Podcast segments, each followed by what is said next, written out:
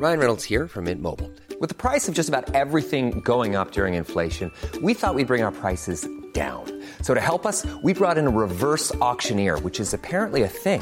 Mint Mobile unlimited premium wireless. Ready to get 30, 30, bit to get 30, bit to get 20, 20, 20, bit to get 20, 20, bit to get 15, 15, 15, 15 just 15 bucks a month. So, Give it a try at mintmobile.com slash switch. $45 upfront for three months plus taxes and fees. Promo for new customers for limited time. Unlimited more than 40 gigabytes per month. Slows. Full terms at mintmobile.com. Hello, everyone around the world, and I do mean everyone because, you know, everyone listens to this podcast, don't they? Um, welcome to this new episode. Now, I just wanted to let you know, um, right at the beginning, that I've been working on the Wisbolep competition and it's coming soon, okay? That's why I should be on Luke's English podcast, the Wisbolep competition. The next installment is coming soon. I will let you know exactly what I've decided to do how I've decided to carry out the competition. I will play you recordings from listeners and you will be able to vote. And we're going to find a Lepster to be interviewed on the podcast. So the next installment of why I should be on Luke's English podcast is coming soon. Also, some premium content is coming. I'm working on it. In the meantime, just a reminder that I recently uploaded a 28 minute video of one of my stand up comedy shows. It's me doing stand up in London a couple of years ago.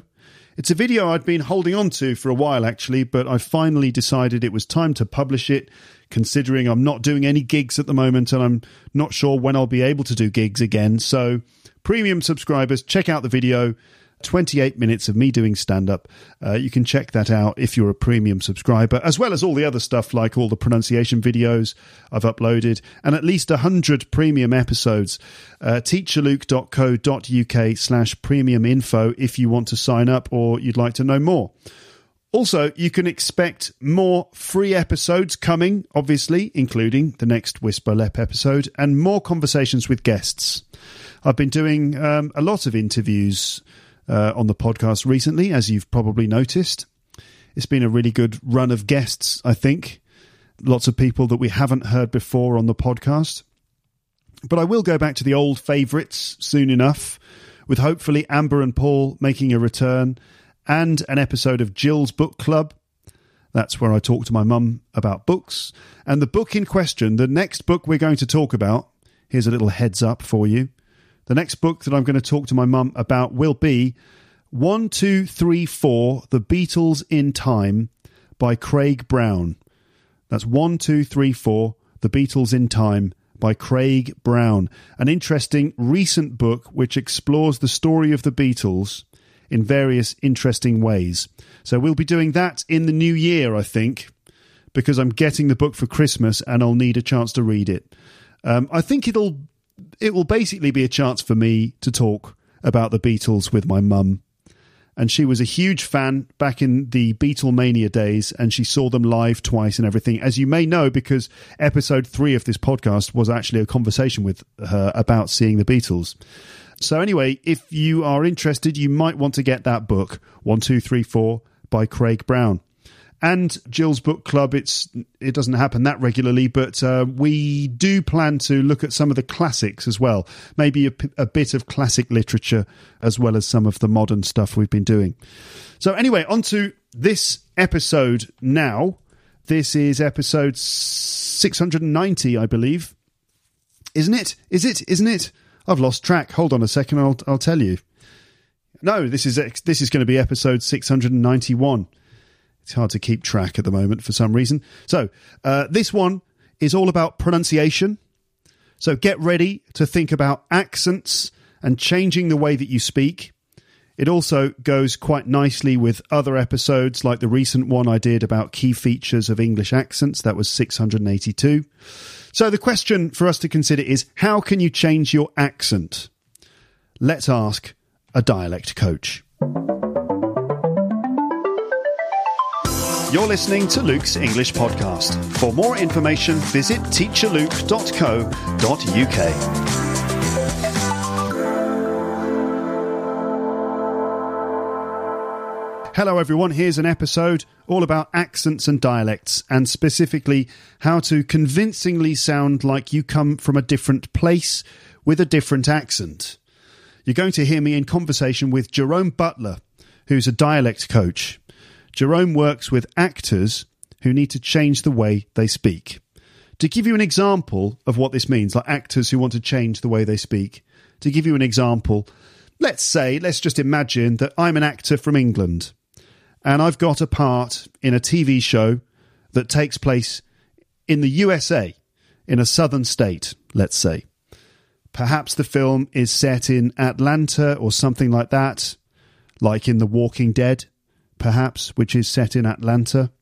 And let's say that the character I'm playing was born and grew up in that area, and so I need to change my RP English accent to a general southern accent from the USA for the filming of the show. And this is just this is a hypothetical situation. I need to say that because there's always someone who goes, "What, Luke? You're going to be in The Walking Dead?" Calm down. No, it's just we're just being hypothetical here. So how would I do that? How would I change my accent to sound like I'm from Atlanta? How can I change my voice? How can I consistently speak like I'm from a southern state in the USA, or in fact any other place? Well, I would need a dialect coach, and that is what Jerome does. Actually, having to change your accent is quite common for actors in the English language TV and film industry. There are loads of famous actors who've successfully changed the way they speak for different roles. I mentioned The Walking Dead before, and it is quite a good example. So many of the actors in that show are from the UK, in fact. Did you know that? Loads of the actors are from the UK, and I don't mean the zombies because of the, the, the, bad skin and uh, dodgy teeth. Ha ha ha. No. Um, some of the main characters are actually British, but they sound like they could come from Georgia or a neighbouring state. Uh, no doubt those actors worked closely with dialect coaches like Jerome. And it's not just British actors working in the USA, it's anyone who normally speaks in one way and needs to learn to speak in another way. And remember, the English language is so diverse in terms of accents and dialects across different parts of the world that it's very common for actors to have to make this kind of change in their work. Now, talking to Jerome about this is actually a great opportunity for us to listen to someone who has a lot of experience and expertise in helping people change their accents. He's been doing it for years now and has worked on loads of different film and TV projects and with loads of different actors from different parts of the world. Jerome is amazing, actually, and we're really lucky to have him on the podcast. I really enjoyed talking to him and it was very interesting to find out the specifics of what he does in his job. For you, as learners of English, this should be particularly interesting because the whole point of this conversation is to answer two questions, really. And those questions are firstly, how can actors change their accents and dialects for different roles? And secondly, what can learners of English take from the way actors do this in order to apply it to their language learning? So, how can you change your accent? It's quite a complicated question, as you can expect. It involves many linguistic factors and a lot of work. In just a one hour conversation, we can't give you all the answers, of course. It's a complex and very personal process. But at least we can get a sort of window into that process by listening to what Jerome has to say. Um, let me tell you a little bit about Jerome's CV before we listen to him talking. This is like his his career, the basic de- details of well, some of the details of his career, just so you can get an idea of who you're talking to. So, Jerome Butler has had a really diverse career working for over 25 years in acting, teaching, and dialect coaching. He graduated from the Juilliard School, which is one of the most prestigious acting and performance art schools in the USA. Have you ever heard of Juilliard? Loads of great actors went there, including well known people like Adam Driver, Jessica Chastain, Oscar Isaacs, Anthony Mackie, Robin Williams, and plenty of others. He's done various acting roles in theatre, TV, and film productions, even including episodes of things like Star Trek Voyager and ER. Uh, I think he played a Klingon in one episode of Star Trek, and he was in ER and stuff. But the majority of the work that he's done in the industry is that of a dialect coach. And if you look at his IMDb page, IMDb, that's the Internet Movie Database.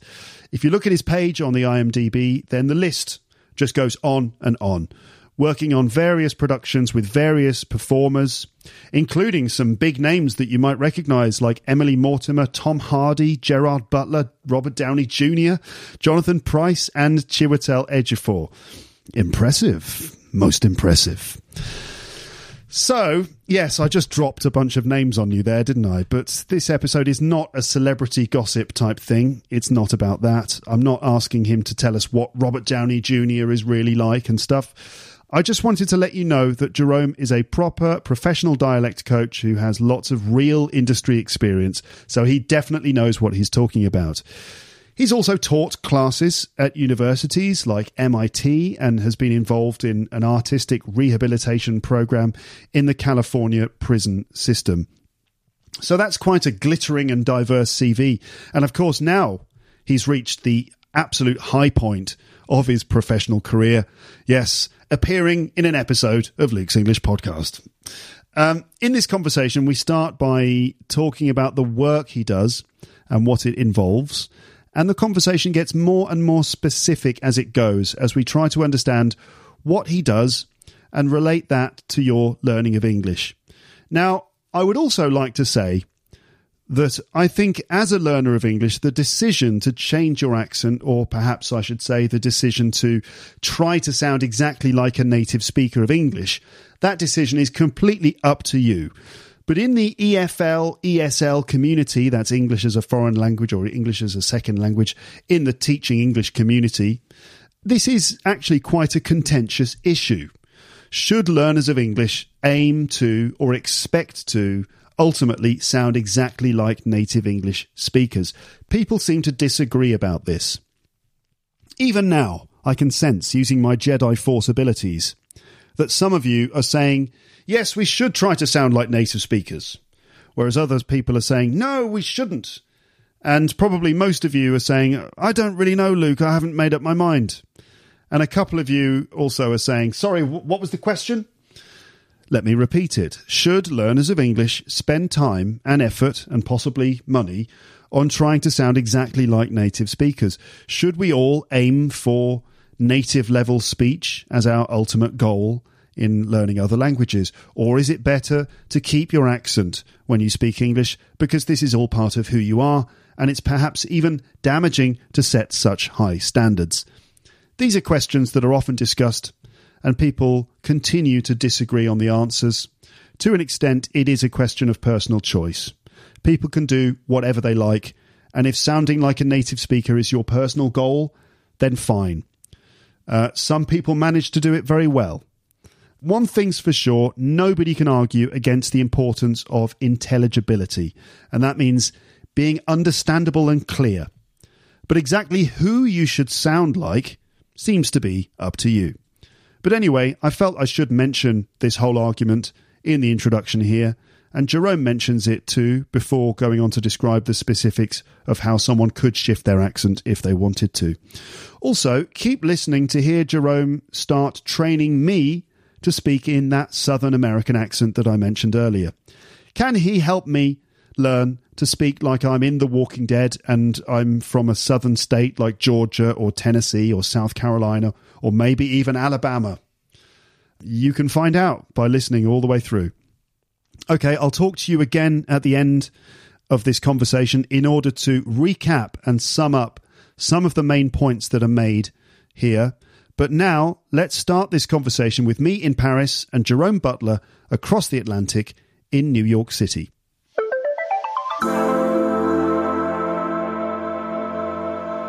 Jerome, hello. Welcome to the podcast. How are you today? I'm very well. Thank you, Luke. I'm very, very happy to be here. Very nice to have you with me. So, where to start? Well, I guess the first thing I can ask you is the old classic question that people always ask when they meet each other at parties and stuff like that. Right. Um, what do you do? I'm a dialect coach for film and television production. Right. So what's that then? Basically, I help actors move from their home dialects to a dialect that's more appropriate for the character that they're playing. Okay. It's as simple as I can put it. So, do you think it's necessary to make a distinction between dialect and accent at this point? Where, where do you make that distinction? I think a dialect comes down to usage, word usage, uh, you know, vocabulary, uh, structure, syntax, and an accent uh, will, these are very loose categories. And then an accent would probably deal more with vowels and consonants, uh, pronunciation. Yeah. But but those, I mean, most people use dialect and and and accent interchangeably, and certainly in terms of my job, calling me a dialect coach has become the default, and it encompasses all the things that an accent coach would do as well. It's just a, I think it just sounds better to the ear. Maybe it, maybe it results in, in a higher pay scale. I don't know. yeah, you wouldn't get paid as much if you were an accent coach. A dialect coach sounds. Yeah, yeah, maybe not because anybody could be an accent coach, couldn't they? I don't know. I mean, um, uh, I'm, yeah, my, I mean, my tongue think? is my tongue is firmly in my cheek. Uh, so yeah, yeah, we're splitting hairs, I guess. Um, uh, for sure. Yeah, for but sure. Do, so in the work that you do as a dialect coach, working with actors, then mm-hmm. um, what specifically does that involve? What I will do is, especially in this day and age, it, it varies. Sometimes I will work with somebody just for a few sessions to uh, get them ready for an audition, perhaps, or perhaps a producer will call me up and say, Hey, we just want you to do a couple of sessions with this person to get them ready for shooting. Maybe they're a small uh, film and, and it's important and, you know, and the, the actor just mm-hmm. wants a little something to boost their confidence and set them on the right track. And it will go all the way to being on set every day, which, yeah. uh, which, you know, I'm doing right now on a, on a show, on a television show, um, that, that shoots here in New York. Can you tell us about the show? Sure. It's called For Life. Uh, it's, uh, or should I say, for life. yeah, yeah, I think so. I guess is that how are, how is everyone describing? Are they calling it for life? Well, I think what just occurred to me as I said it, if I say for life, then that could mean that the show is about things that are good for life, as opposed to for life implies a duration. Yes. So, for example, I'm going to, you know, uh, potentially I'm going to live in Paris for life that means permanently, but yes. for life means you do it as a way of improving your life. Yes, yes, because it actually joie de vivre. Yeah, uh, and uh, and this show is about uh, an a man who is wrongfully imprisoned, and through a through hard work and a loophole in the system, he actually becomes a lawyer, gets his law degree, and is able to practice law as an inmate. Okay, but he's in prison he's for in, life. He's in prison. That's correct. Yes, he's um, in prison.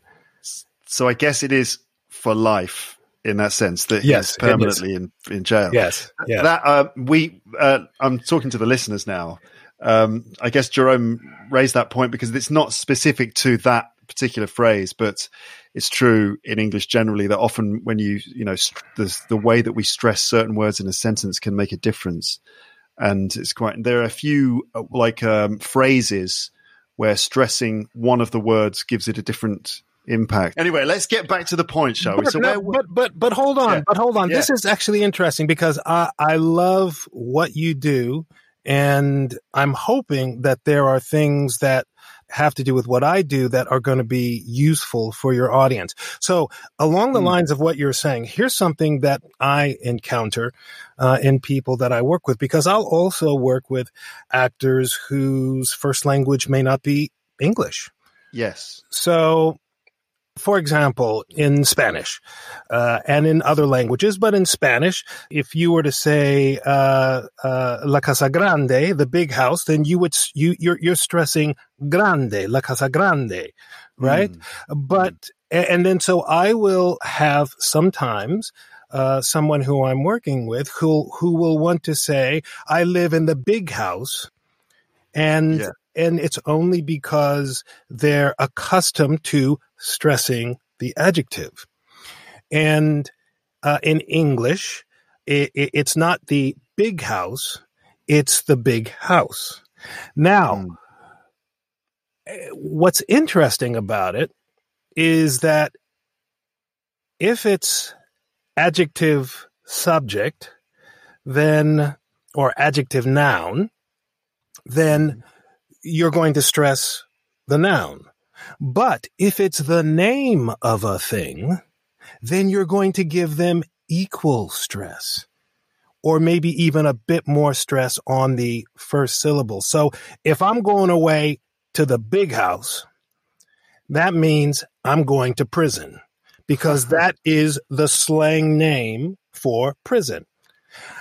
I could talk about um, that is a big tree, or I'm going to go to the big tree restaurant. Yeah, yeah, yeah, that's right. Okay. How do I get back to what we were talking about? Well, what was it? That's it. The name of the, the name of the show. The name life. of the show for life, for life, and and so it's it's a wonderful show uh, on on ABC. It's uh, it's doing very well. Uh, people seem to like it. It's based on a true story, um, uh, about a about a man, Isaac Wright Jr., uh, who was falsely imprisoned and uh, uh, found a way to get out. So, who are you working with uh, on the show? Um, I'm working with two wonderful actors, uh, Nicholas Pinnock and Indira Varma, both from the UK. Oh, really? Who are playing Americans. Ah, right. So the, here's where we get to the real business of, of what you do then. So they, yes. Um, how do they speak normally then? Like citizens of the British Isle. Right. The, um, you don't know which is, specific part they're from. Is that actually a, a, a thing that you would still say? What the uh, British Isle? The yes, British Isles. Yes. yeah, yeah, yeah. That's fine. I mean, I think I think the British Isles is a geographical term. The only yes. thing you've got to be careful with when you uh, say the ah, British Isles is yes, that I think I there's a yeah Ireland, right? Because um, Ireland, I think, is geographically part of the British Isles, although Irish people might not like just the, the word British being included in there. Yes. No, I, I, I, as soon as it came out of my mouth, I, I realized that I was stepping in it. And these things are, you know, all of these, it, it's the world that we're living in now. And, you know, what we call things and how we refer to things. I mean, they're, they're very fraught potentially. Yeah. Um, but, but both Nicholas and, uh, Indira have, uh, very standard, uh, British accent. Uh, Going back to that British Isles thing, if they're not from Ireland, you're fine. I yeah. think, mm-hmm. Eh, yeah, you're basically fine as long as they're not Irish. Uh, but okay, just sort of standard English accents, a bit like mine then. And so, yes. what are the mm-hmm. what about the characters that they're playing? Uh, they're both from New York. Okay, they're both playing New York accent. Uh, they're they're playing characters who grew up in the New York area and uh, okay. so they have they have East Coast uh, accents. Uh, well, they have New York accents, both of them, really. Like kind of standard New York accents, because I guess in New York, um, one is of- one is the Bronx, and the other is Queens, more more of a Queens style. Okay, yeah. okay, yeah, okay, cool. This sounds this sounds really cool. When for for me personally, when I think of stuff like the Bronx and Queens and Brooklyn. Lots of accents come to mind. I don't, I never know which one is which, of course. Um, you know, there's uh, a there's a lot of mixing, and and here's what I think when it comes to accents or what accent would fit where someone is from. Yes, there are characteristics that go with accents from certain uh, geographic reasons, uh, regions for mm. sure. Uh, but oftentimes our perception of those things have to do with our own personal experiences, people that we uh, met, um, people that we know from those areas. Uh, perhaps we lived in that area and you know some you know the the particular area that we lived in and the sounds we were accustomed to hearing there but in actuality there is so much more uh, mixing and and um, and merging and yeah. cross pollination that happens um, with uh, with with dialects and accents, you know, in the world. And what's interesting is when you're doing a um, you know a dramatic uh, show, when you're doing when you're creating a piece of art, well, then that's the thing about creating a piece of art. You know, whether you're uh, writing a story or you're you're painting a picture or you're composing a piece of music there there wants to be a unity because you are with that piece of art you are manipulating um, the person who uh, who the art is for, the audience for. You're manipulating their their senses. You're trying to actually create the illusion of something that is going on.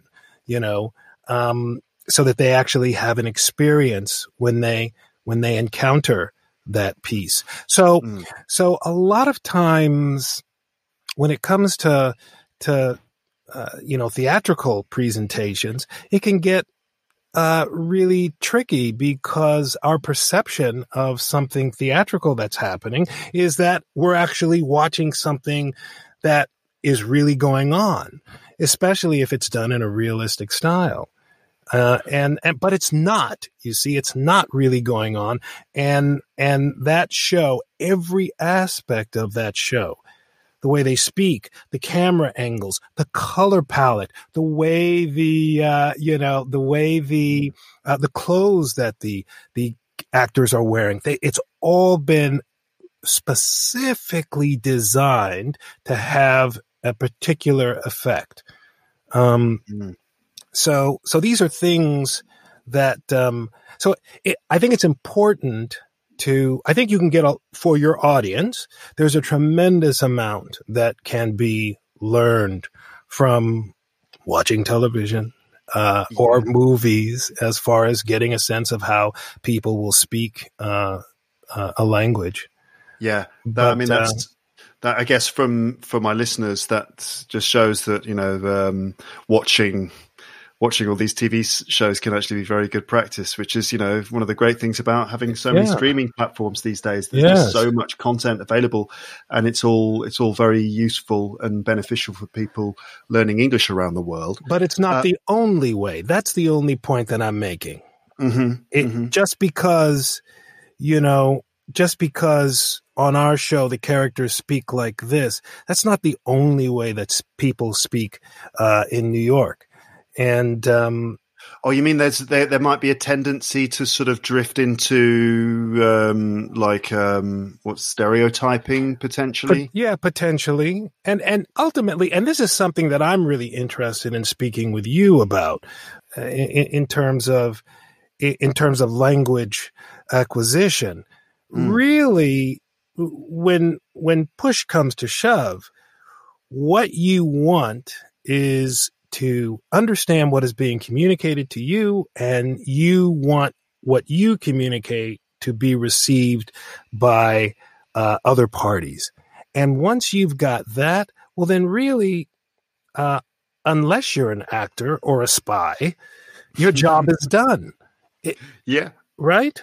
Yeah, absolutely. Yeah, that's it's good that you brought that up because I was I was thinking about how to sort of uh, mention that myself that this is a, this is where we get into the question of identity. Um, now, from my experience, um, just working with learners of English from around the world, yeah. so many people out there want to speak exactly like me or want to speak like a quote unquote native speaker of English. Mm. Um, now, I mean, you know, that's up to them, isn't it? Really, I suppose it's their choice.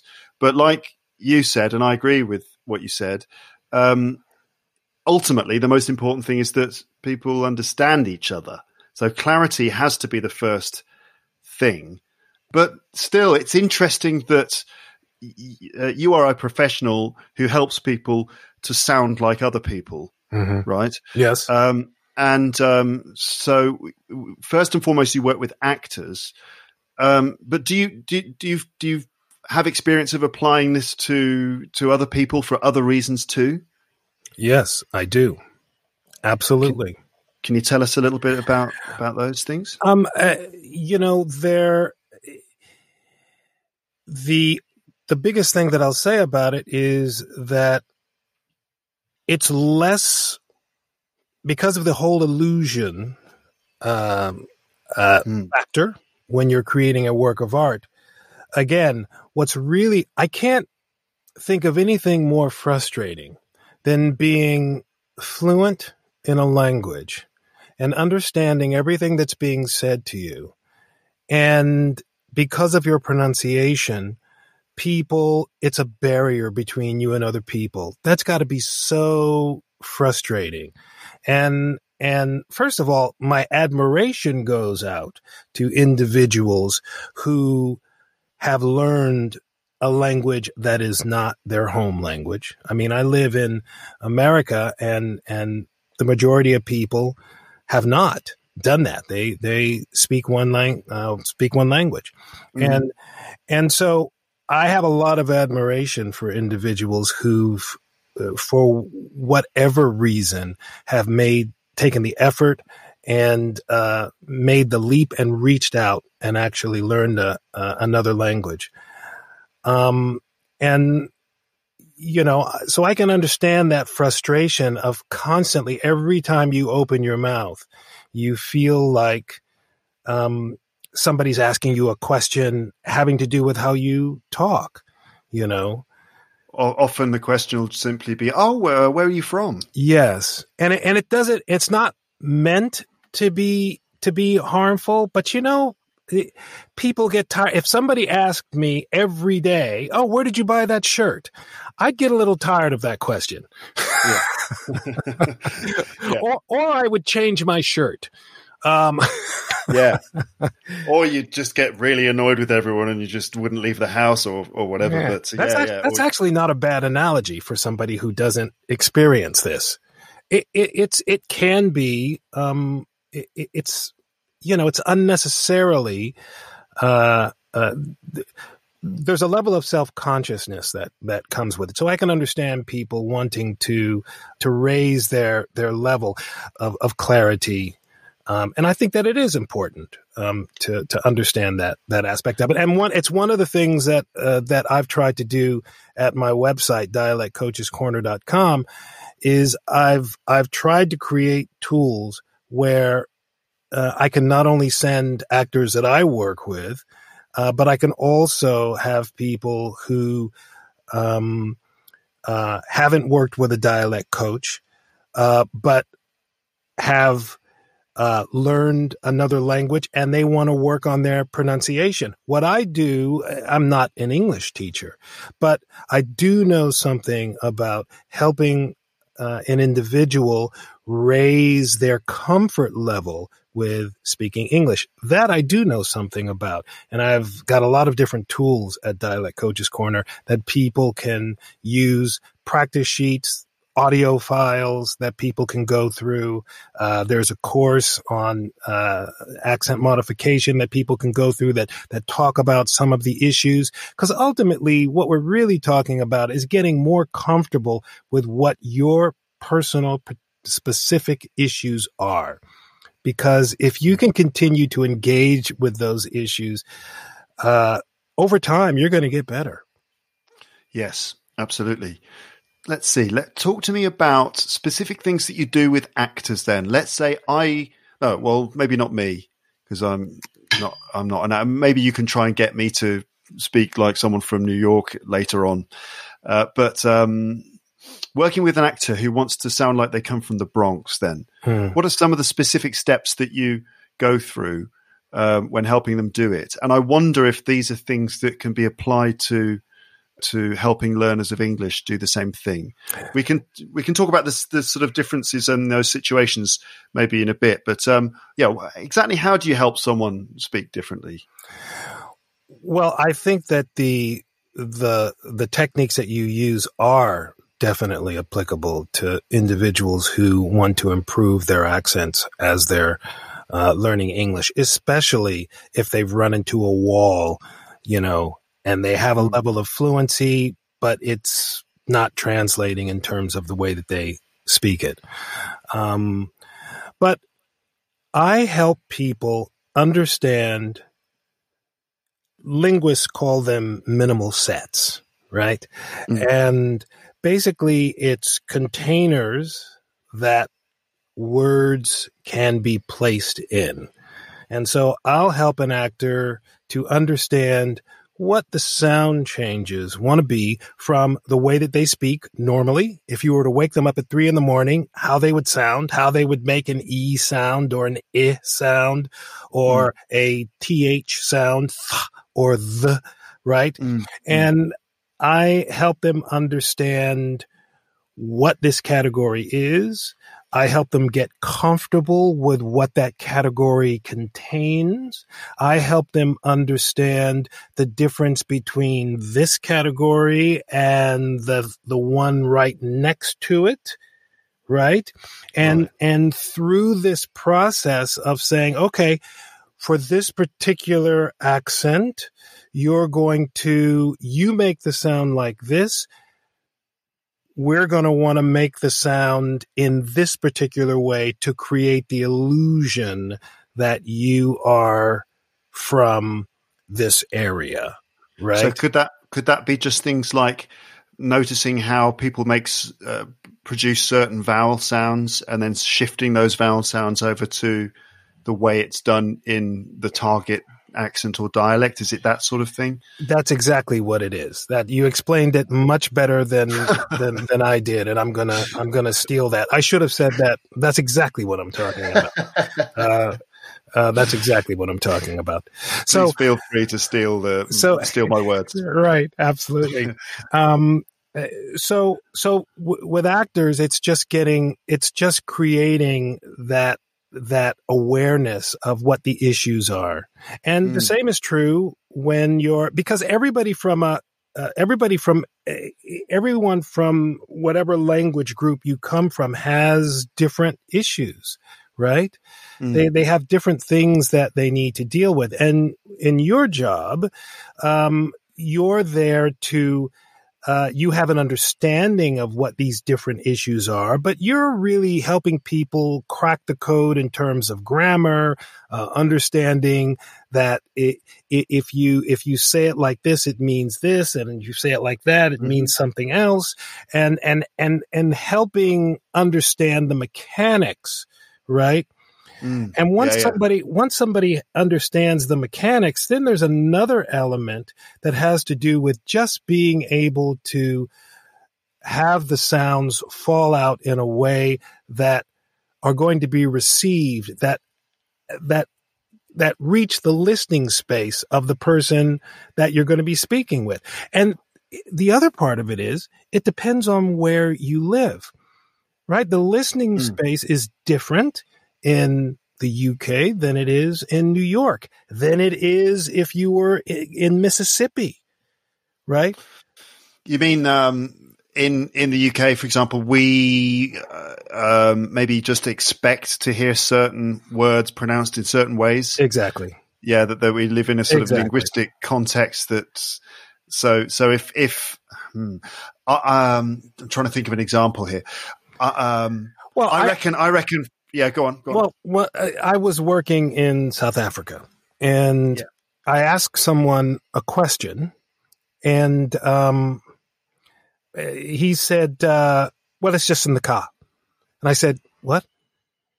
He says, "No, it's just in the car." And I and and and and I I I I asked him like two, three times. Yeah. And finally, I says, "Oh, it's in the car." Okay, okay, okay. Okay. And in that particular moment, because it was a sort of a fragmented phrase, I, it did not fit into the context.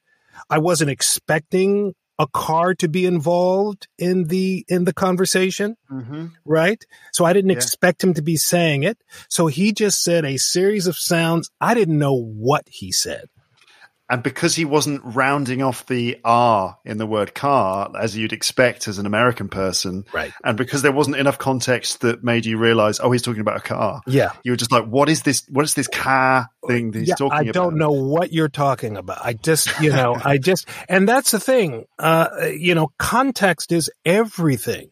What you expect.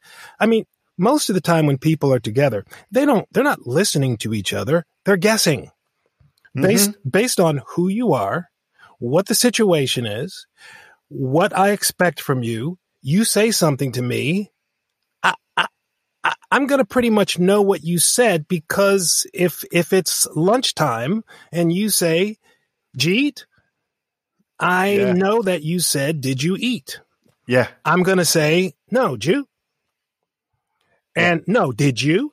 So so we're going to have that exchange and we're going to be completely clear and we're going to sync up with each other um and uh and, and you know maybe I'm saying something different, but you, you know, the context says I'm saying this, right? And that's what people do all the time. Yes, totally. That's why, for example, here in France, when I say things with my English accent, I might say the right words in French. I mean, I might say the right Yes. words, but because I've just sort of said them in a slightly different way, it completely floors the person. You know, I can say, I don't know, I'm just trying to think of an example. Yeah, I mean, every day I go to the bakery and I buy bread. And if it's not, you know, the standard thing of like deux baguettes, s'il vous plaît, which is easy, or deux, tra- deux traditions, which is easy. If it's something more complicated. So my wife likes bread, which is called pain de seigle. Okay. Which is, I guess, like wholemeal bread or something like that in English.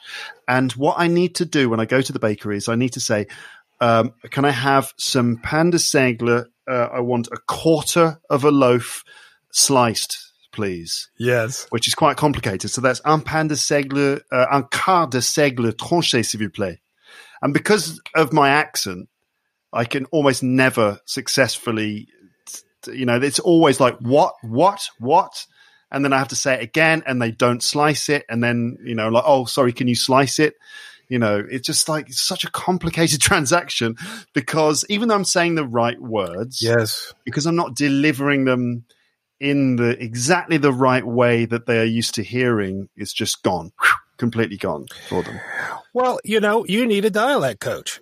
I do, yeah, You you need you need to practice that phrase and actually figure uh, I'm I'm I'm I'm this is a metaphor. I'm not really Mm. telling you what you should do. Mm, but mm. but it, it, you know if you were to take that phrase practice that phrase actually spend some time with somebody and understand exactly what they were mishearing right? Then Mm. you would fix your ability to uh, you would fix that transaction. And once you fixed that transaction that would just do wonders for your confidence. Yeah, you would go in and you because there's a tiny bit of tension every time you go in there. Yeah. Because because you know and your throat kind of gets tight you know. So a, as a dialect coach or as an accent coach or as a speech coach or as someone who helps somebody uh, with accent modification that's exactly what i'm doing. I'm going in and making it clear to them this is what's happening. I know in your mind it makes sense and I know you you know what the words are supposed to be. But based on where you are, try it like this and we'll practice those things. We'll actually practice saying, you know, what do you want instead of what do you want? you Mhm. know i mean and this is an american style of speech and and and we'll get people to get comfortable uh, with that. And that's exactly what i do with actors. And there's no reason why uh, someone who is just wanting to uh, improve their level of clarity can't do the exact same thing. Because what I'm do what what I do when I'm working with an actor, we will go through a session. Most of the work though happens when that actor is practicing on their own outside of class. So I will say, okay, what I want you to do is we've looked at these pages on my website And Mm-hmm. I, I and I created the website so that I would have a place where I could send actors after we worked, as opposed to saying you got to buy this book and then you got to have the, no, no. It's like we actually use these pages during the session, and then I say, okay, I want you to go back to that page. I want you to work that page. I want you to work this page. I want you to work this page, right? And and and through repetition, repetition is my mother of skill you know, a Mm. uh, self improvement uh, guru once said. And that's how things happen. You just have to, that's what kids do. They throw themselves into the mix and they just keep making mistakes um, until the brain clicks over. And it will, Yeah. Yeah, you got to get it wrong loads of times before you can get it right. loads of times. And then when you start to get it right, then the brain's like, I've got it, I've got it now, I've got it. And then the confidence comes in. Um, I've got a question about working with actors. So do you, um, I guess working with actors, often there's a script. Yes. So are you kind of, do you work only on the things that are in the script and just get the actor to, to learn how to say those specific lines? That is- is, that's an awesome question. That is an absolutely great question because the answer is no. I do not. I do Hmm. not only work on the script. I think the script may be the last thing that I get to unless we have to do it tomorrow.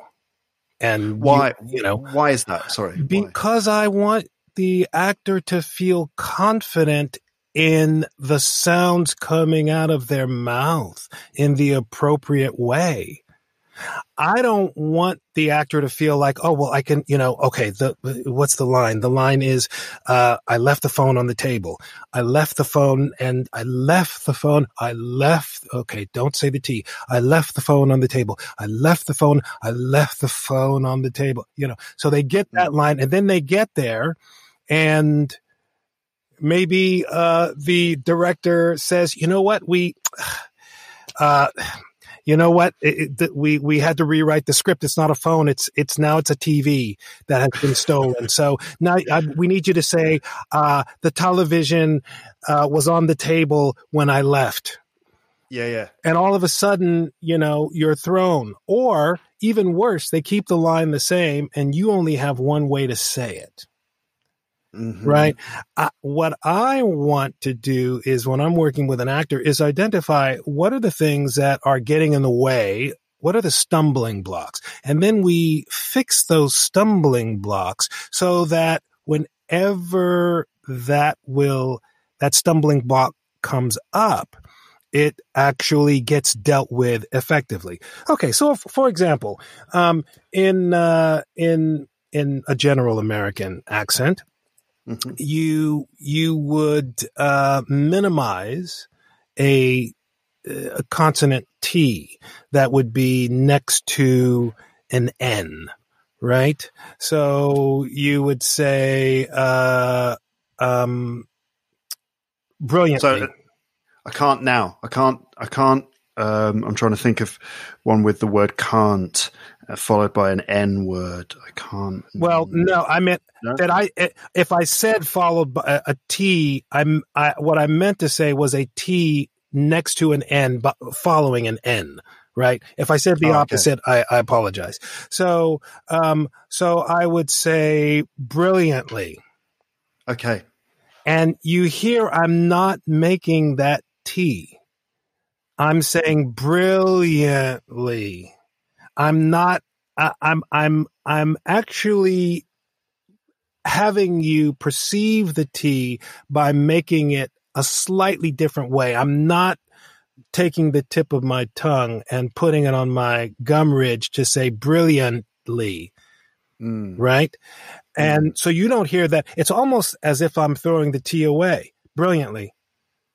Brilliantly. Brilliantly. Yes, Yeah, because exactly. there's th- I'd say there's three ways of saying it. So there's there's one where you definitely make a T sound brilliantly, yes, which is actually not how I I wouldn't say it like that either. Brilliantly, but there, almost there nobody would. Yeah. And then the other one is where you put the your tongue into the position to make the T sound, but you don't go for the full T sound. So that would be brilliantly. That would be unaspirated. Yes, Absolutely. unaspirated. Yeah, but the t- but the tongue goes into the position, but it doesn't aspirate the T. Yes. and that's how I would say it brilliantly. Okay, but you're saying that in the general American way of speaking, um, you don't even put the tongue into the position. You just it's just absent completely. So brilliant, brilliantly. Yeah, I don't need to because the N is making the the articulation in pretty much the same place. Yeah, So brilliantly, so- brilliantly. yeah, Yeah. exactly. And if I need to do any closing, I'll do it in the back of my throat. Brilliantly. Ah, brilliantly. Yeah, that's it's interesting because that's almost like a sort of Cockney glottal stop as well. Brilliant, brilliantly. Yeah, but see, what you can't take, you see, an American wouldn't go that far. And I have to be careful when I uh, speak to someone who has a Cockney background about getting, you know, I don't even mention about using the stop in the back of the throat. Just, Right. just, just going up there with the N is enough. Brilliantly. Brilliantly. Um, Yeah. He did that brilliantly. Hmm. Whereas I would say he did that brilliantly, N- brilliant, mm, brilliantly, Yes. br- brilliantly, brilliantly. Yeah. So so if I'm working with somebody who has that in a line, right? I Mhm. I, I don't want to spend a bunch of time on that one word. I want to spend time on that concept. So as soon as that becomes something that we're aware of needs to be dealt with, I'll go to my pages, I'll go to my my nasal T page and we'll just drill those words. We'll drill the words. We'll drill the phrases. We'll drill the sentences, you see? Mm-hmm. And then they then you've got it. It's all about it's just like um look, if if let's say that I'm uh, practicing tennis, right? And I'm I'm making this up out of whole cloth.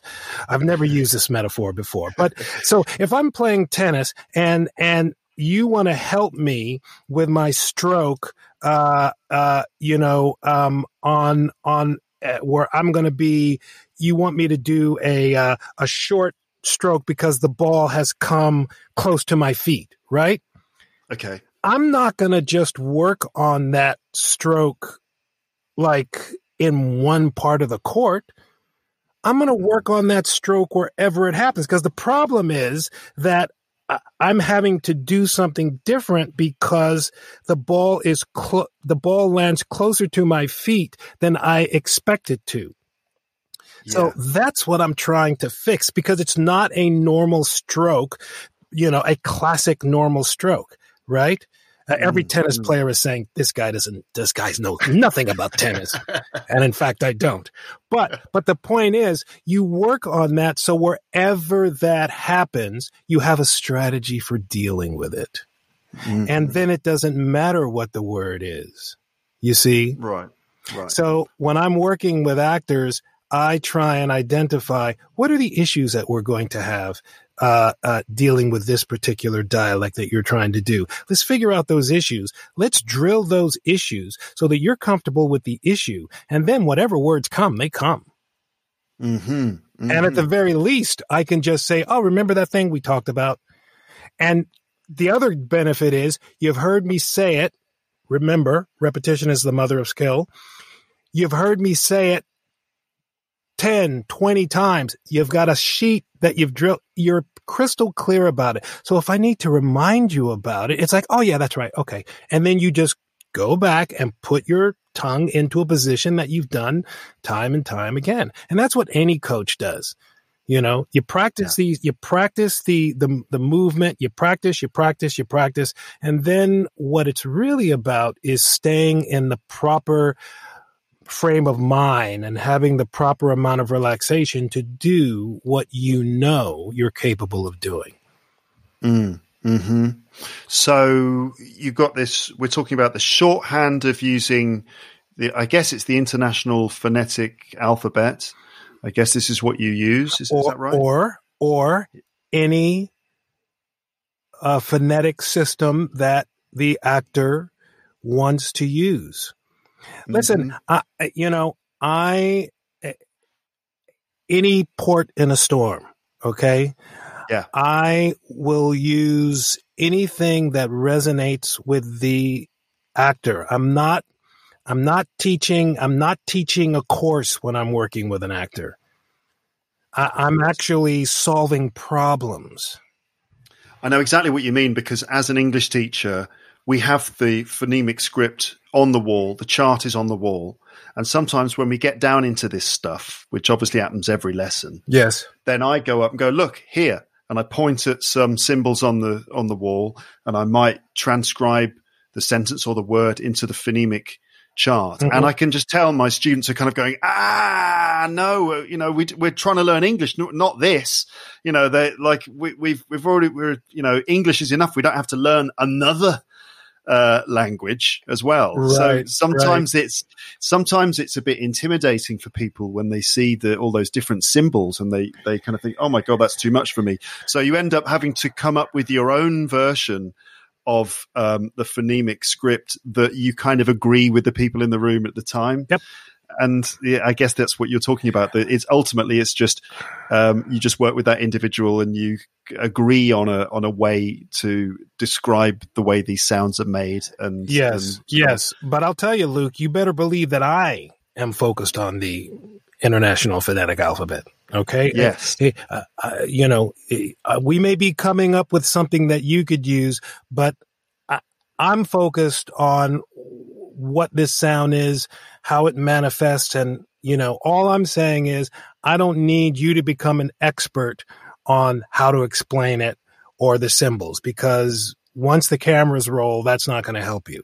I want you to Mhm. get it into your body and know how to use it. And, you know, uh, to whatever degree that is. Now, if I'm teaching a class, we'll talk about it. What I'm more interested in is you understanding how the, how these categories fit together. I'm more interested in you understanding that there is a, that there is a category that has this phonetic symbol and I'm more interested in you understanding that there are a bunch of words that fit into that category more than I care about you knowing what the symbol is. Yeah. You're kind of just giving people a map which shows them. So if the map is um, a New York accent, if it's a map towards the New York accent, it's kind of like, um, oh, maybe the map isn't the best metaphor. Um, I- I, I think um, a code, maybe. It's like decoding the New York accent um, sort of thing. Yeah, because yeah, because you need to know that in this particular in this particular accent, all the words in this particular category uh, do this. Now, if there are exceptions, then at least you need to know what the you need to know what the category is, right? So let's just take the classic uh, New York category, the aw as in law sound, right? So Yeah. law, fall, ball, tall, all of the you know, and it, Yeah. you, you'll know you'll know when you when you have a category uh, when when things will rhyme in that category, right? That's part of what what makes you know. Um, but I just want people to be as clear as possible about the words that go into that category because invariably when we have a problem somebody will say oh that's an all word? Oh i thought it was uh, an Mm. o word right? And one of the things that like for example that will get mixed up a lot is people people will have a, a hard time understanding uh, the difference in sounds that really depending on the accent are very close together. So the uh as in cup sound in certain accents can be very close to the uh as in book sound Hmm. and people get those confused right but Hmm. so here's what i'm saying even before you can distinguish them if you can know that there's a cup category and all these words go there that is more important than even knowing how to do it perfectly because eventually your mind will catch up So essentially, what you're saying there, I, I keep translating your dialect coach things into my English teacher sort of way of saying it. What you're saying there is that people need to uh, be able to identify the things before they can produce them. You know that they need to be able to hear the differences first, and then produce them after, but Uh, or, understanding or, first. or I'll, I'll even take it one step further, uh, which will help with the frustration. I agree with you. And I'll take it one step further to say you, it is not unusual and is probably likely that you will hear it before you can do it reliably. right. And, and once you hear it, that's good news. That's the good news. Mhm. When you start saying, up, I just heard myself say that. I think I've been saying that word like that all morning. Mhm. But you, Mhm. but you can't have those realizations uh, until you're aware of. Uh, uh, this is the cups category, and that's the book category. You know, our tongues are in different positions for these. So, so uh, you know, uh, again, on the website there are sound uh, files. You know, for each one of these sound categories, and people can just go in if they're interested in a general American sound. You know, we're Yeah. we're we're going to the place where we're going to have different dialects, but right now, all the, the the categories I think are are are still useful. But if you're going to use the sound files and repeat after the example on the page, then that would be for uh, for an American accent. Yeah, yeah, yeah, yeah. I, what I need to do is actually, I mean, I already kind of do it in some of my um, some of my premium content, uh, Jerome. Yes. Some of the uh, some of the uh, paid for extra special content that I produce. Uh, I'm doing some of these things, but um, what do you reckon? Do you reckon you can try and uh, help me um, say a couple of sentences in an accent of your choice? Are you up for that?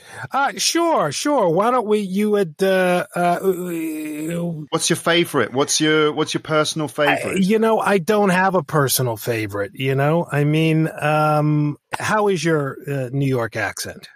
Well, I don't know really, because whenever I think of a New York accent, I'm thinking, "Hey, I'm walking here," you know, that kind of thing.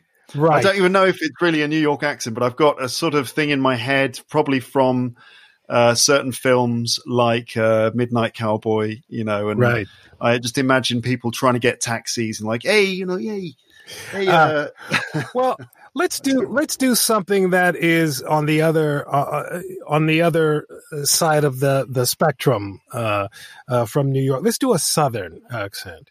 yeah, Right? great. Let's do a Southern accent.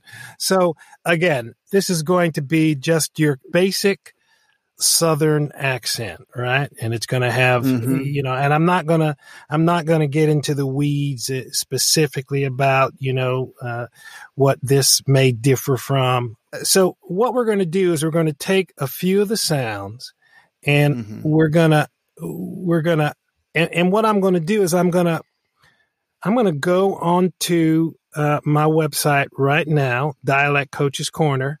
And what I'm going to do is I'm going to take you through a couple of sounds and just so that I have the, the words available to have you repeat, right? Okay, We're going to talk yeah. about some signature sounds, right?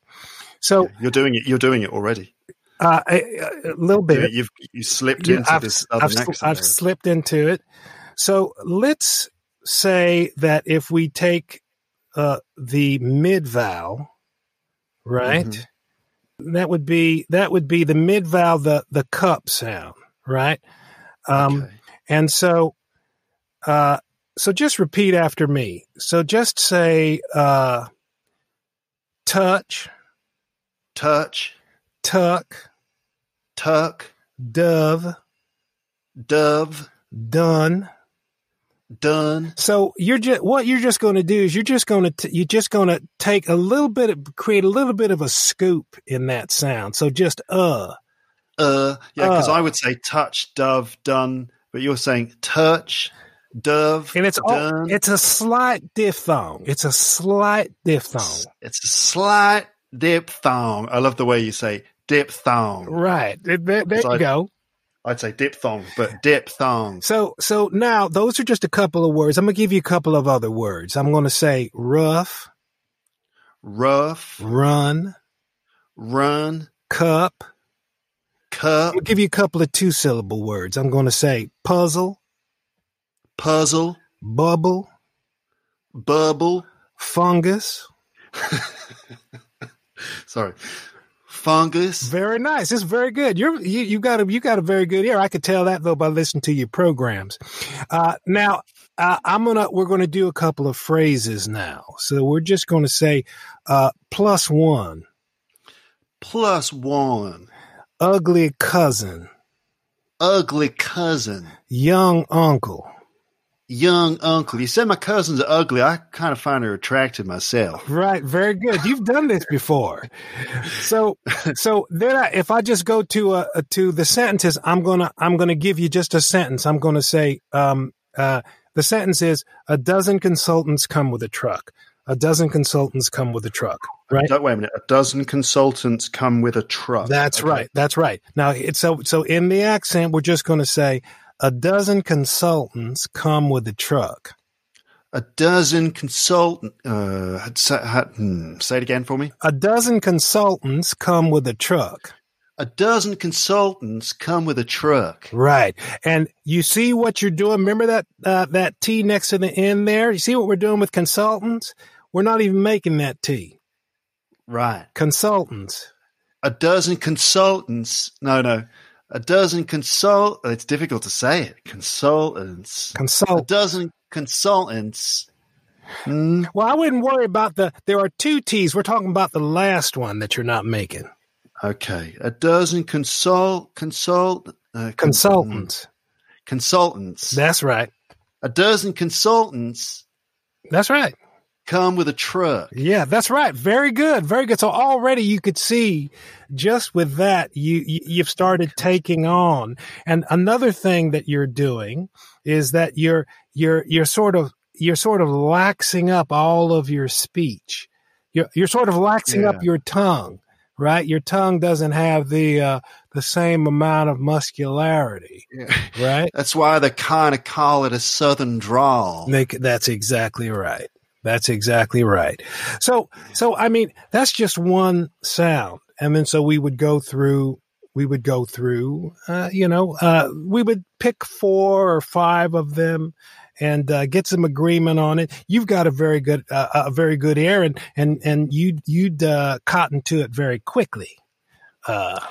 Uh, yeah, I kind of kind of enjoy doing it. It's a lot of fun. Yes, exactly. It's a lot of fun. And you actually then start to find other words because your mind is a is a is a a, a categorizing machine, isn't it? Uh, In our minds, aren't our minds that? So Yeah. so we're we're we're looking for other things that we can we can say. But if you if you if you're using the if you're using uh, the pages, then uh, basically what you can do is you can you can just go through it and and you don't have to worry about what to say you could just worry about you know what what to do because part of the problem i'm, I'm gonna i'm gonna stop now uh, uh part of the uh not it, it- not because it's bad or i don't like it i like Oh, it quite I, a lot I love it. I, I love, love it. it. It's so much fun.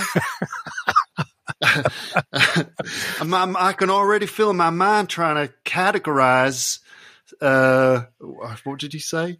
I'm, it's already spending time categorizing and putting some of these words. Some of these words, right. So we would look at, we would, of course, we'd look at R's, we'd look at other vowels that got, that, that kind of turned into diphthongs, pure vowels, you know, uh, single stage vowels that might get turned into diphthongs. And, and we, we look at that. Now, now that's just a sort of a, that's what you call a, a kind of a general, a general Southern, right? yeah. uh, and and I would say uh, uh, uh, a general uh, uh, uh, a general Eastern Southern, right? Because Right. the further west you go, the more it subtly starts to change, right? Mm. So it, and and it's and it's a little bit different. By the time you get out to Texas, it's a little bit different, right? Mm. It's a little shorter, but you're still doing a lot of the same things. But it it's kind of it, and and it's certainly got a it's certainly got a, a particular style to it, and but it's but it's it's shorter. You know, when, once Mm. the further west you get, Right. right? And Yeah. and of course, this you know, I mean, these are what I've just taught you is a stereotype. Yeah. But the key thing is suddenly now your ear starts to listen for that. And what, if we were to do a specific dialect, say we were going to do an Atlanta dialect, or if we were going to do a Mississippi, those are two different dialects, but, but they both have attributes um, of this general Southern that we would talk about. And then your job or my job would be to help you hear, based on the sample, what uh, uh, uh, what the actual person is doing that you're trying to get closer to. And there's one other thing that I will say for your uh, for your students, uh, and I'm sure that you uh, have probably already emphasized this, but I just want to reinforce it. Mm. Having vocal models, best thing you could do. What do you mean by vocal models? You you need to actually well, it's what they're doing when they're watching television. You need to have somebody who you're modeling. Um, and in the world that we live in now with the content that's out there, it's easier now than it ever was before. And when I'm working with an actor, I'll say, let's find somebody whose voice you like, a sample that you relate to and you can uh, you can you can start to use that person to actually hear how that person makes vowels and consonants uh, together how they articulate Mm, listeners, I wonder who your vocal sample could be. Hmm. If you're trying to learn British English, maybe. Oh God, if only there was someone, if only there was someone who maybe had recorded their voice a lot and published it all on the well, internet. I've, I've already started to do that with you. I mean, I've, I mean, it's really starting to uh, pick up my accent. Well, you know, you've got a wonderful, you've got a wonderful. Uh, I, I, listened to your whole uh, program on um, uh, received pronunciation.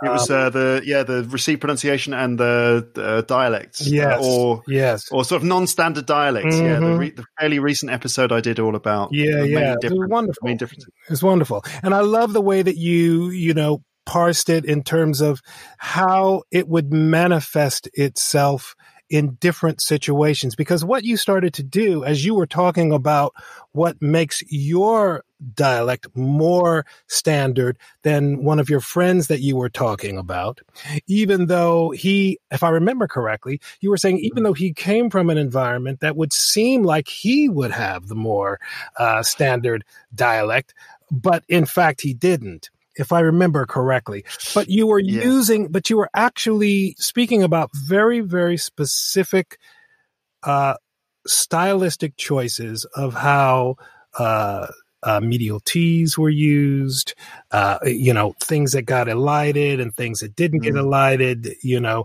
and you were sort of saying this might have that sort of perception. So, but one of the things that I will always do is say, listen for those things and find somebody's voice that you, you know, like and who you relate to. If you relate to the voice in some way, use it as a model and copy it, you know, mm. and think about how that person would say it because that's all an impression is anyway. Yeah. This is fascinating to me because I love doing impressions. It's just fun. You know, for me, it's just fun. I also do stand up and I like to do some yes. impressions in stand up too. But just from, just for me, it's just so much fun trying to copy someone in the way that they speak, learning the little tics that they have. Like I've been trying to, you know, I've been learning how to do Paul, Paul McCartney. Yes. You know? And it's that sort of a lot of things that he does. A uh, little head wobble you know, little sort of a lot of pointing with the finger when he's speaking, you know. Um, and it's just so fun to examine. And, the, you know, I think the reason why I love doing Paul is because um, he's a hero of mine as well. Yes. I just love watching him in interviews. But that's very interesting that I hope that people listening to this, learning English, can try and sort of do the same thing and inject some fun into it. That ultimately it's about playing around and trying to kind of sort of become another person just for a moment, you know? Um, I, I don't know if it's possible uh, on this. If, if this is anything like Zoom, it's probably isn't possible. And, uh, uh, but is there's, we can't speak at the same time, can we? Um, I don't know. Uh, um, we can try. What, what, well, what are you thinking? Well, this is something that I will have people oftentimes do as well. So what I'm going to do if I were trying to if I were trying to learn your particular speaking style, and I don't mean Uh-huh. copy you, but just learn your particular speaking style. This is something that I would do. So I want you to tell me a story. Okay. Um, and it's, I, I I want it to be something that you know well enough to, to that you could actually keep it going even with a distraction because I'm going to give you a distraction. All right. Oh God. Right. I think I'm going to quickly think of a story that I can tell you. Um, oh God. Okay. All right. All right, here we go. Go ahead. Oh dear. Oh, this is the first thing that The comes to my mind, to my mind. even though I sort of I sort of hesitate sort of about hesitate telling the story. telling the story. the thing is, The thing is, so it's a story about doing stand-up comedy, Stand up comedy.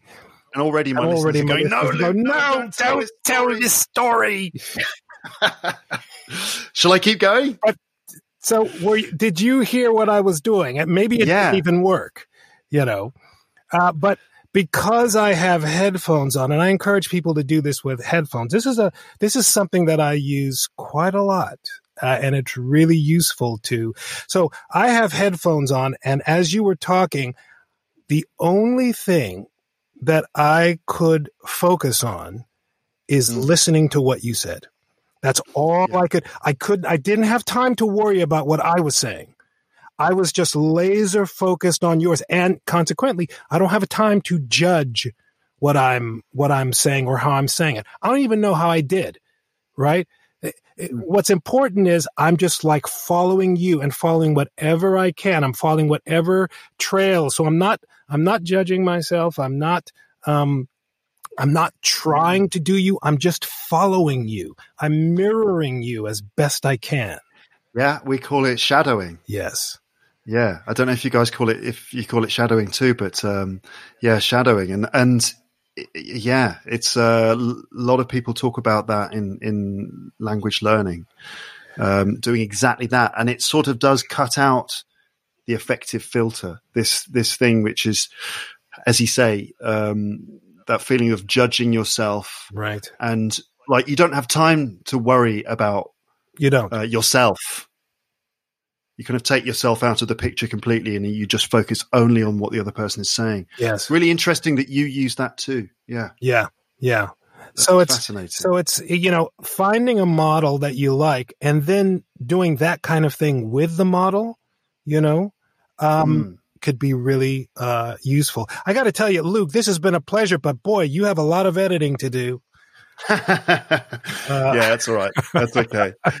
Um, I do a little bit, but that's all right. Um, Jerome, thank you so much for talking to me and to my listeners on the podcast. It's been absolutely fascinating. I will do like a proper introduction and uh, an ending bit where I, you know, uh, give some more details about sort of um, your uh, your career and, and some things like that, and where people can find you. But it's uh, it's been really interesting. Thank you so much. Absolutely, absolutely. And make sure that your listeners know that uh, at dialectcoachescorner.com, they can sign up for a free username and password uh, while we're uh, getting the site up, and they can try the tools uh, at no cost. That is very nice of you. Thank you very much. And uh, have a lovely rest of the day. Absolutely. It was a pleasure, Luke. Looking forward to continuing to listen to your programs, and uh, uh, it's been a real pleasure. Thanks. Yeah. Good luck with the TV show and take care. Cheers, man. Bye bye. Bye. Right, so that was dialect coach Jerome Butler. Thank you again to Jerome for all that information that he gave us there. Very interesting stuff indeed. And I think, yes, I would also like to say thank you to Jerome on behalf of all my listeners. Thank you. That's all the listeners all screaming, thank you, and cheering and applauding. So for me, that was fascinating and also reassuring to know that Jerome uses more or less the same methods and approaches in the TV and film industries as we use in our English teaching, or at least I use, we use, you know, many of us use the same approaches. Um, I think Jerome gave us some really valuable insights into how people can actually change their accents.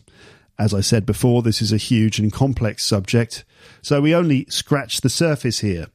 If you'd like to know more from Jerome, and um, if you'd like to use the tools he mentioned, the tools that he's created on his website, then visit his website, which is dialectcoachescorner.com.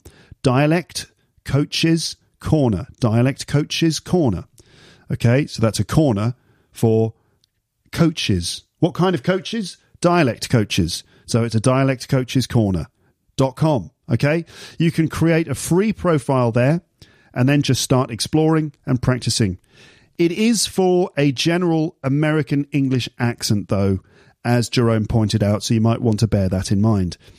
Let me now just recap, though, and sum up the main bits of advice in that conversation with Jerome.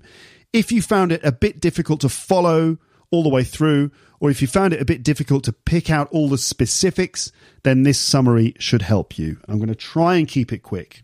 Here we go. So, summarizing advice from the conversation with Jerome. So, first thing, learn the phonemic script because it will help you become more aware of the different sounds that are used in English. Okay, uh, there are apps that you can use to do this um, on your phone. This may be the most convenient way. Um, my recommendation for an app for just learning the phonemic script would be um, Sounds by Macmillan. I think that's got to be the best one. There is a British Council one, but to be completely honest, the, the Macmillan one I think is better. Sounds by Macmillan. I've mentioned it on the podcast before. This will really help you to identify and then reproduce specific sounds that are used in English. British English in the case of of uh, of that app. Okay. Sounds. In fact, the, the, the full title of the app is Sounds the Pronunciation App. So, Sounds, the pronunciation app, contains various tasks that will help you learn the sounds, practice recognizing them, transcribing words phonetically, and more. And that's exactly the sort of thing you need to do in order to get to know the phonemic script. It's, it's what I had to do when I learnt it when I was, uh, you know, becoming a teacher. So, as I said, the full name of the app is Sounds, the pronunciation app. Apparently, it's available for iOS and Android devices. Um, I'm not sponsored by them or anything, but, you know, Macmillan. If you want to maybe just, I don't know, what what could Macmillan do? Throw a book at me. ah, thanks. There you go, said Macmillan, throwing a huge dictionary at me. Ah. Um, anyway, Macmillan, if you want to, you know, just send me loads of free stuff in return for this little shout out I'm giving you here, then uh, feel free. Just don't literally throw any dictionaries at me, please. Uh, that could be dangerous. So, anyway, the full name is Sounds, the pronunciation app. The best way to get it actually is to just get it directly from the Macmillan website, and you will find the link there on the page for this episode. Or you just Google uh, Sounds, the pronunciation app, and then you will be able to find it on the website and download it there. I couldn't find it in the App Store on my iPhone for some reason, but it is available. Um, so that's the first thing. Learn the phonemic script and use apps to do it. Second, second thing, uh, categorize words by the different sounds. For example, what is the vowel sound in the stressed syllable of the word? Okay, so you can take all the different vowel sounds, that's the single vowel sounds and double vowel sounds, and then consider those vowel sounds to be like categories and just take words and just try to put them in the different categories. Um, vowel sounds would be good for doing that. So we're talking about minimal pairs practice putting uh, min- minimal pairs are actually words that have very similar vowel sounds, like work and walk. For example, I go to work. And uh, how do you go to work? I, I walk. I walk to work. Or, uh, those two sounds are very similar. So you need to find that, you know, oh, what. Actually, totally, um, to be totally honest with you, a book would help it would really help you do this. A book like Ship or Sheep. Yep, Ship or Sheep by Ann Baker can really help. So, categorize words by different sounds. Also, certain consonant sounds. You can categorize words by consonant sounds, especially things like TH sounds and also ED endings for different regular verbs and things.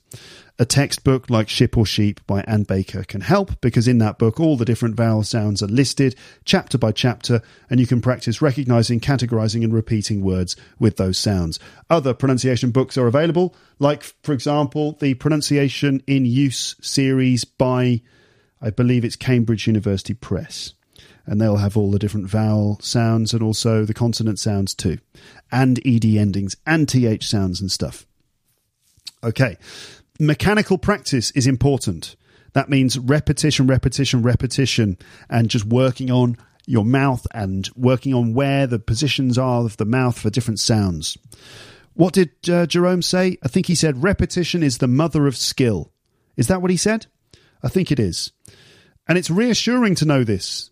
And he's a man with a proven track record of results he knows that to help someone change the way they speak, it's a combination of heightening your awareness of the different sounds and how they're made, then mechanical practice with those sounds until they enter your body.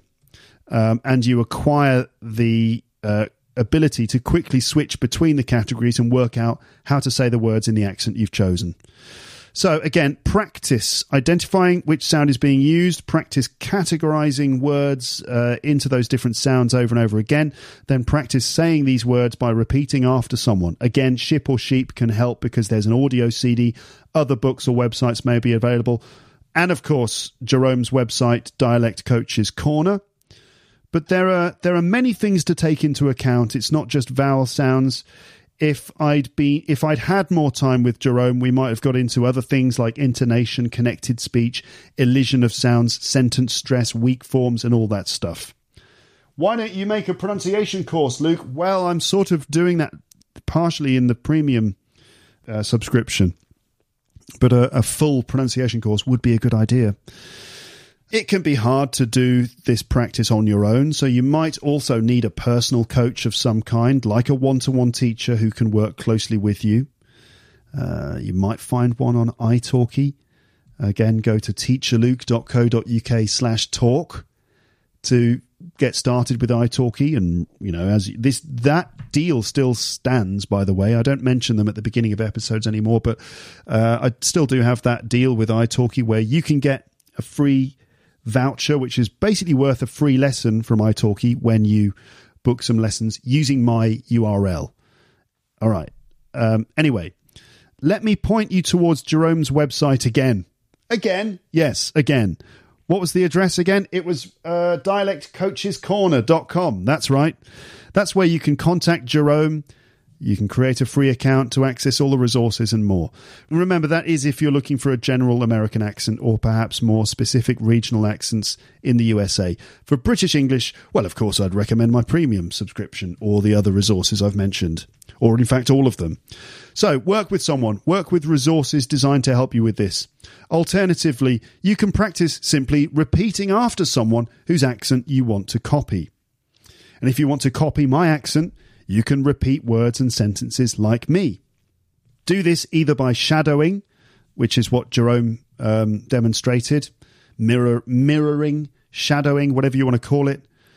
Just try to repeat as you listen, or you could perhaps pause and repeat certain certain lines or phrases.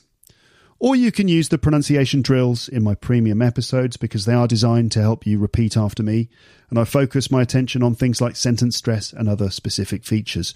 But practice, practice, practice. Have fun with it too.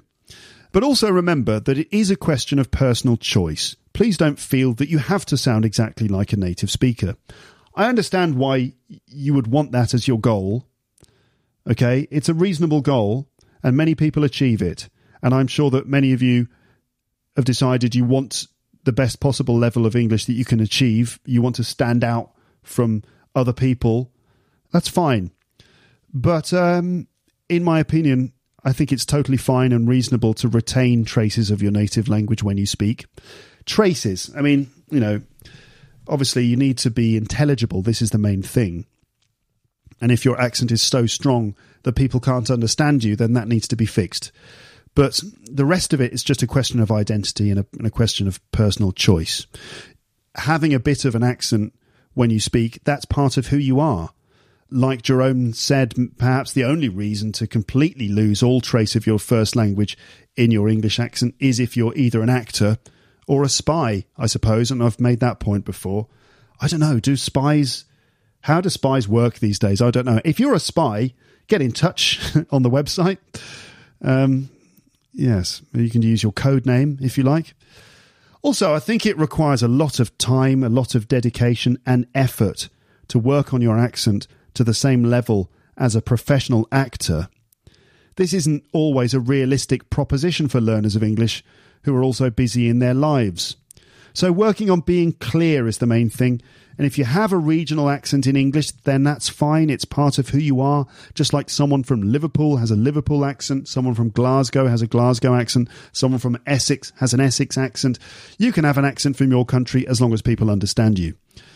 Uh, it's all a question of personal choice at the end of the day, but there it is. I think speaking to Jerome shows us that there are ways of working on the way that you sound if you are prepared to put in the time and the effort. I also wonder sometimes if some people are more naturally talented at changing their pronunciation than others. Do you think that some people are just talented and some, you know, some people just can't change their accent? That is a question I'm not completely able to answer at this moment, but what do you think? Do you think some people are naturally better than others at matters of pronunciation or or not? We're nearly ready to finish. A couple of expressions here that um, that uh, you heard that I felt I should clarify, although the episode is nearly done. One expression was uh, this Jerome said, My tongue is firmly in my cheek. If you say that your tongue is in your cheek, or if you do something in a tongue in cheek way, this just means that you're not being serious. Jerome was talking about, you know, we were talking about uh, the difference between a dialect and an accent. And he said that calling himself a dialect coach uh, would mean that he would be paid more. I think the pay bracket is higher if you call yourself a dialect coach. But he was doing, he was saying that with his tongue in his cheek, meaning he's just joking, really. But uh, maybe it's a point. I don't know. Maybe the word dialect sounds a bit more impressive than the word accent. Um, another expression was this we're splitting hairs. We're splitting hairs here. If you are splitting hairs, it means you're making a very, very small distinction. Okay, a hair, ping, if you like take a hair from your head, boink, and then you try to split that hair in two. Obviously, it's a tiny, tiny little detail, very detailed work. Splitting hairs is like making a very, very small distinction, which is almost um, so small it's it doesn't make any, it doesn't really matter.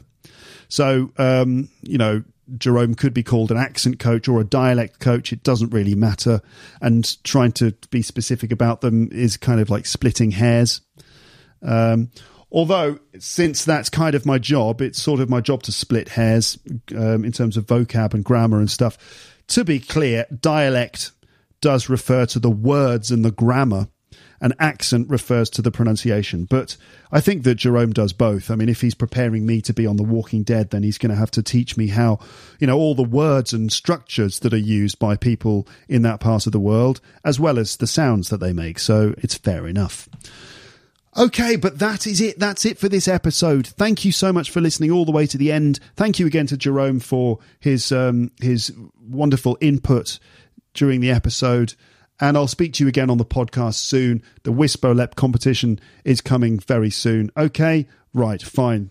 Uh, that's it then. Have a lovely day, morning, afternoon, night, uh, or lunch or evening, or dinner or breakfast or drive or walk or just lying on the sofa, whatever it is that you're doing. I hope you enjoy it and I will speak to you soon. But for now, it's time to say goodbye. Bye, bye, bye, bye, bye, bye.